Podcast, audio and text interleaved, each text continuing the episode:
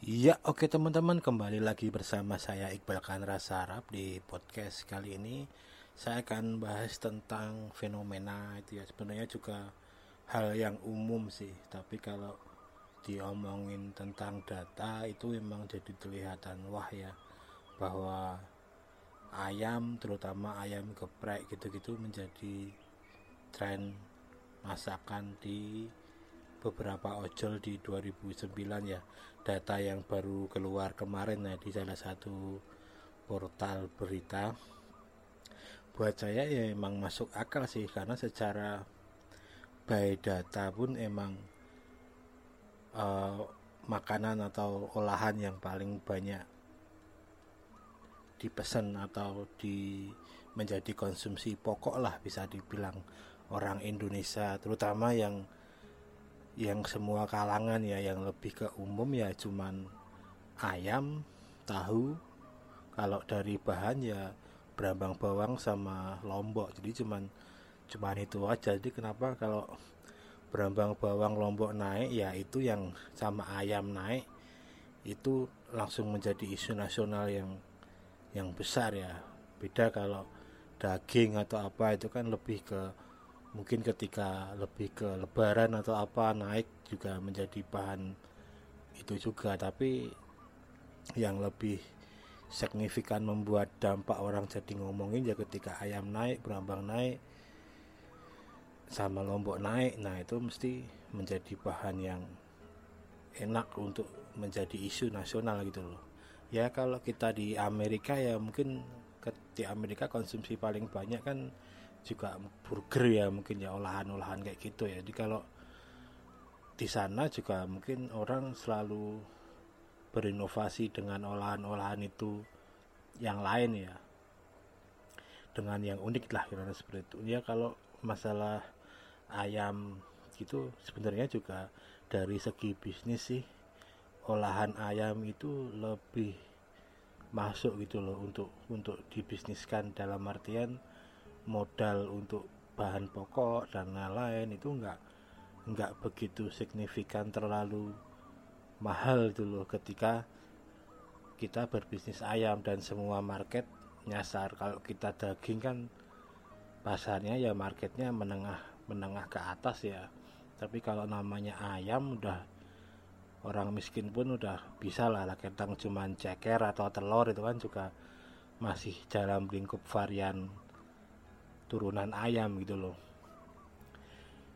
Bahkan di Indonesia pun hampir semua daerah ya kecuali mungkin daerah pesisir dan lain-lain yang emang lebih cenderung suka mengkonsumsi ikan ya. Tapi untuk ayam itu sebenarnya lebih lebih masuk sih. Bahkan kalau teman-teman bingung mau buka bisnis apa di daerah baru yang teman-teman baru tahu misal teman-teman baru pindah ke mana gitu ke daerah mana gitu sebenarnya buka ayam itu udah udah pasti ada kemungkinan lakunya daripada gambling bikin olahan-olahan yang lain gitu loh.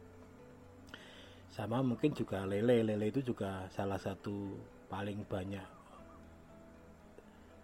disukai orang juga ya terutama kalau udah udah dalam bentuk olahan lah seperti itu karena lebih ke lebih masuk gitu loh orang yang nggak suka ikan-ikan laut atau apa masuk makan lele juga masuk gitu loh. Tapi orang yang suka lele orang yang suka seafood juga makan lele juga masuk. Buat saya sih lumayan menarik. Ya data yang di share sama Gojek itu bahwa hampir ada 300 juta pemesanan ayam geprek di sepanjang 2019 ya dan hampir ada 15 juta transaksi tentang kopi ya.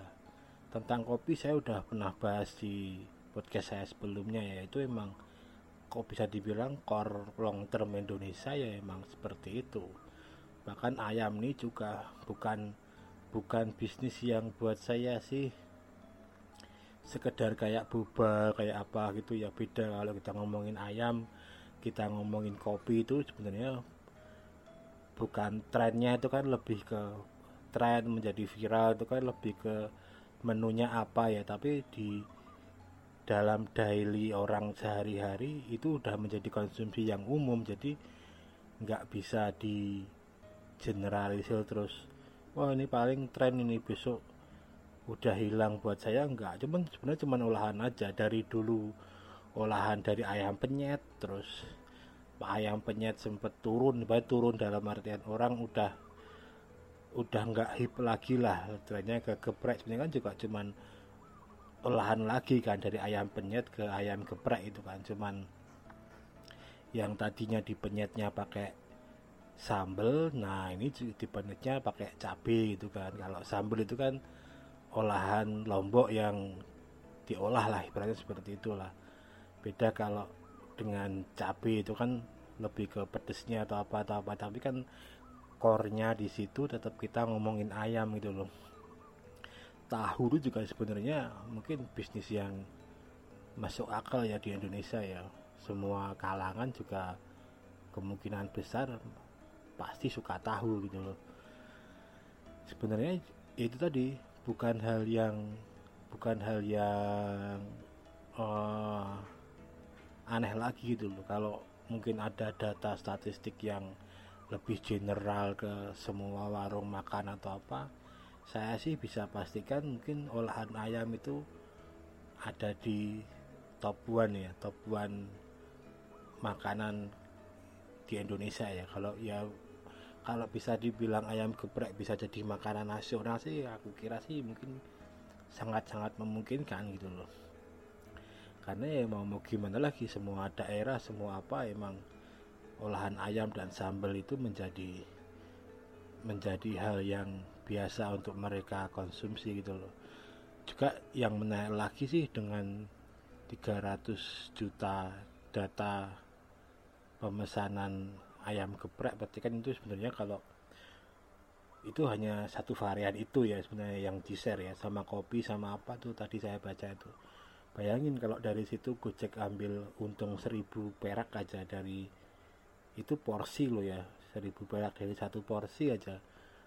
Udah berapa kan jumlahnya? Kan ser-seran dari apa namanya uh, anggota ke Gojeknya kan mitra gitu kan 20% kan. Jadi kalau seribu aja itu udah hampir berapa? 300 miliar kan. Itu hanya dari hanya dari apa namanya satu menu aja mungkin ayam geprek gitu loh. Mungkin ada ada jumlah lagi yang orang banyak pesen misal kopi gitu atau misal tahu atau misal siomay jumlahnya berapa juta ya kan? Berarti kan memang buat saya sih bisa dibilang mungkin udah profit ya Gojek itu ya walaupun sedikit atau apa ya juga nggak tahu sih banyak seperti apa. Tapi dengan data seperti itu sih sebenarnya juga masuk akal juga. Bahkan kayak fenomena ayam geprek ini buat saya juga menarik ya di mana sekarang emang yang lagi megang di atas angin sih sekarang emang geprek bensu itu sih yang buat saya sih masif banget. Perkembangannya cabangnya juga ada ada di mana-mana dan sangat-sangat masuk akal. Juga kayak kopi itu kan kayak fure janji jiwa dan lain-lain yang pernah saya bahas itu kan sampai menjabat investment berapa miliar kan untuk untuk bisnis itu. Jadi emang kalau orang udah yang cukong-cukong gitu udah investment banyak atau apa nggak mungkin mereka biarin tren hipnya ini akan turun gitu loh. Walaupun secara enggak tren pun kopi sama ayam udah menjadi hal yang umum di Indonesia gitu loh. Ya sama kayak halnya sama kayak Indomie lah ibaratnya seperti itu. Tren warung-warung kekinian Indomie kayak abnormal dan lain-lain itu juga kalaupun abnormal akhirnya nggak laku atau gimana juga warung-warung burjo Indomie juga masih tetap survive karena memang itu juga paling banyak orang konsumsi juga. Jadi yang menjadi downtrendnya itu kan hitnya kan hitnya dalam menu itu kan. Tapi di tingkat tidak naiknya atau stagnannya yang dailynya juga udah menjadi konsumsi umum. Jadi buat saya juga nggak akan nggak akan begitu ngaruh. Sama kayak nasi lah ibaratnya seperti itu. Ya mau nasi goreng nggak laku juga orang tetap makan nasi kan kalau di sini. Ya kurang lebih seperti itulah ana analoginya. Jadi buat saya lumayan menarik sih data yang di share sama Gojek tentang ayam geprek yang yang banyak dikonsumsi. Dan banyak orang yang bilang wah jual ayam 11.000 sama nasi apa nggak untung ya? Kalau bukan orang yang pernah berbisnis di dunia kuliner atau mungkin hanya sekedar penikmat atau apa ya mungkin mereka nggak tahu bahwa harga ayam itu berapa sekilonya sepotongnya. Ketika dipotong jadi berapa dijual saya kira ini tetap tetap profit ya. Nggak mungkin mereka berjualan nggak mau nyari untung gitu loh. Kecuali emang niatnya bersedekah gitu kan. Tapi kalau ya 500 ribu itu juga untung bagi sebagian orang terutama saya ya. Saya juga pernah sampai sekarang juga saya jualan kayak gorengan dan lain-lain. Saya jual lumpia itu juga untungnya cuma 500 cuma 500 cuma 1000 tapi kan di setiap bisnis yang dia menjual dengan harga murah mereka pasti mengejar volume. Jadi yang dikejar ya emang volume banyaknya orang pesan itu loh. Mau mereka untung 1000 atau mereka untung 500 juga kalau sehari ada 1000 transaksi gitu juga atau 1000 seribu pieces laku itu juga udah udah ada hitungannya kan udah bisa dihitung kan. Jadi seperti itu. Jangan terus analoginya terus dari sisi kasihan dan lain-lain. Nggak make sure kalau saya bilang. Jadi sebagian orang itu bahkan nyari untung juga cuma 100 200 rupiah. Sebetulnya mart-mart itu juga sebenarnya nyari untung berapa itu kalau dia dapat harga langsung dari distributor. Paling juga cuma 100 200 tapi kan volume yang dia dapat dari banyaknya orang yang beli masifnya cabang itu kan mempengaruhi itu. Jadi faktor kali itu yang dikejar gitu loh. Ada emang sebagian bisnis ya dia nggak mengejar nggak mengejar faktor kali ya. Dia bisa untung 50% atau bahkan 100% tapi jika dikalikan misal 10 kali porsi dengan 100 kali porsi mungkin untungnya bisa sama. Tapi kan orang ada orang yang cuma mengejar di uh, harga itu gitu loh. Cuman ah aku jual 10 untungnya segini. Ya nggak apa-apa ada orang yang ah, yang penting laku banyak gitu bisa dikalikan. Nah dia bisa jual 100 porsi. Kan sebenarnya sama aja kan kalau dihitung-hitung misal sama-sama untungnya 500 ribu juga juga sama itu jadi emang berbisnis itu kan orang beda-beda ya mengambil untungnya dan lain-lain. Fenomena yang ayam geprek itu memang masih banget sih kalau saya di Jakarta ini ya. Di tempat saya ini bahkan satu RT ini mungkin 40 ayam geprek ada. Bahkan ada yang satu deret itu ada lima outlet beda-beda itu. Dan semua laku semua laku semua rame ya. Terutama tren sekarang memang dibantu karena ojol ya. Jadi udah ya mau nggak mau ya udah trennya seperti itu. Jadi buat saya sih menarik sih. Juga mungkin ini sebenarnya juga menjadi uh, seperti apa ya bisa dibilang opportunity dulu buat teman-teman yang mau bikin usaha. Saya kira sih ceruk di dalam olahan ayam terutama geprek atau apa ini masih sangat terlalu luas ya kalau buat Indonesia yang seluas ini itu loh. Jadi mungkin yang sekarang ini cuma berapa persennya aja bisa sampai segitu. Belum benar-benar masif yang menguasai semua itu. Nah nyonya Suharti atau apa nggak kipas-kipas kan ibaratnya. Cuman jualan ayam kan seperti itu Jogcik di Jogja ada sebelum tren-tren yang digeprek-geprek itu kan. Ada Jogcik ada Olive kita kan ngomong ada Popeye gitu. Walaupun saya lebih sekarang tim Olive ya kalau ke Jogja ya. Gudeg itu kan juga pakai ayam ya seperti itu. Jadi kalau teman-teman mau buka sih masih peluangnya sangat luas ya terutama di daerah-daerah lain yang memang di situ mungkin belum ada ayam gepreknya gitu kan. Bahkan kita bisa menguasai satu kelurahan aja. Itu udah udah bisa hidup mungkin gitu loh. Pengalaman saya di sini tuh juga sekarang tuh ayam geprek di sini itu jual dari jam 5 pagi teman-teman kalau teman-teman mau tahu. Jadi mereka itu karena mungkin hipnya orang suka ayam ya terutama ya. Jadi kalau di sini di Jakarta ini orang itu orang tua ngasih ngasih saku bekal anaknya yang makan itu ya ayam ayam fried chicken ayam ayam goreng seperti itu. Jadi jam 5 itu udah buka teman-teman nyari ayam geprek yang buka jam 5 itu udah ada. Offline loh itu yang yang bukan. Kalau ngomongin kita ngomongin di ojol ya emang ada yang 24 jam tapi yang online yang offline itu buka jam 5 itu udah ada dan yang beli ya bocil-bocil SD SMP SMA gitu. Pada pakai bawahan seragam gitu atasnya masih pakai kaos biasa dia belum belum ganti mau berangkat sekolah gitu. Udah udah banyak banget udah sering sering banget saya temui gitu. Jadi emang saya seperti itu. Dan Lombok sendiri juga menjadi faktor utama ya kenapa ayam geprek itu laris. Ya di Indonesia mungkin kalau nggak pedes orang nggak greget ya. Jadi kita di isu kenaikan isu kenaikan dolar tuh mungkin nggak begitu orang ya tapi ketika isu kenaikan lombok langsung semua keluar-keluar.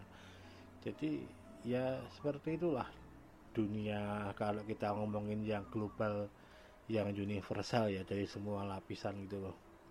Jadi buat saya sangat sangat masuk akal sih. Kopi itu juga sama aja kan bahwa sekarang sampai ada yang orang cuma ngejar untung 500 gitu kan jualan kopi kekinian ya pakai kopi asli. Harganya mereka jual cuma 7000 udah udah saingannya sekarang tuh udah siapa yang paling murah gitu loh. Dengan asumsi ngejar volume yang banyak karena kalau kalau cuman kita mentok ke harus kopi kekinian atau apa tapi harganya masih mahal atau apa juga mau nyasar market yang banyak yang menengah ke bawah masih sangat luas itu sangat-sangat susah ya. Ada ya sampai yang 5000 sekarang orang jual kopi kekinian seperti itu. Jadi buat saya emang peluangnya masih sangat besar ya. Tapi kalau misal untuk seperti model boba terus tea atau apa itu mungkin ya nggak begitu lama. Itu mungkin sekarang bisa dibilang dua tahun dari sekarang mungkin udah ada tren tren baru lagi ya. Karena sebelum boba di Indonesia juga udah ada monte ya seperti itu. Dan bukan makanan yang wajib atau makanan yang sering orang konsumsi ya. Emang kalau itu murni benar-benar tren ya kalau di sini ya. Mungkin kalau di Cina atau di Thailand atau apa yang emang mereka tiap hari mengkonsumsinya boba atau Thai tea ya di sana juga bisa dibilang bukan lagi tren emang udah udah hal biasa kayak orang makan Indomie di Indonesia gitu loh. Jadi yang menjadi hitnya di sana mungkin ya olahan-olahan barunya aja. Misal kayak lagi ayam-ayam yang ayam-ayam yang apa tuh? Yang dari Hong Kong atau dari Cina itu yang ayam filet dikasih tepung itu loh kayak di Sinse apa apa itu lupa aku saya lupa namanya gitu-gitu juga mungkin di sana udah menjadi makanan utama ya. Masuk di sini jadinya ngehit dan lebih ngehitnya ya karena itu. Bukan bukan karena menjadi konsumsi utama di sini. Jadi buat saya seperti ini sih. Seperti itu sih kurang lebih. Jadi emang bahwa data itu masih menjadi hal yang sangat penting ya buat dalam semua bisnis ya termasuk apalagi kuliner seperti ini. Ketika kita berbisnis emang kita harus tahu bahan baku paling banyak orang beli makanan paling banyak orang pesan seperti seperti itu. Makanya kan uh, startup startup kuliner yang berbasis data seperti abnormal dan lain-lain itu mereka bisa langsung growthnya naiknya juga bisa langsung tinggi karena mereka udah tahu oh orang suka indomie mereka bikin indomie. Oh orang suka ayam geprek di menunya ada ayam gepreknya seperti itu. Bahkan setiap mereka membuat menu itu bukan asal membuat menu sesuai apa yang ownernya suka atau timnya suka atau apa ya. Jadi ya emang menu itu emang banyak orang suka gitu. Jadi ketika mereka dibikin list menu juga itu udah udah dipikirkan sampai sedetail itu. Jadi kenapa bisa dibilang pasti laku dan lain-lain? Ya kurang lebih seperti teman-teman topik saya kali ini tentang data di dunia kuliner dan lain-lain ini. Semoga bermanfaat buat teman-teman semua ya. Insya Allah sih ingin saya sih tahun depan juga mau berbisnis juga di Jakarta ini. Ya doain aja teman-teman semoga bisa buka angkringan atau apa di Jakarta ini. Ya selamat pagi siang sore buat teman-teman semuanya. Salam olahraga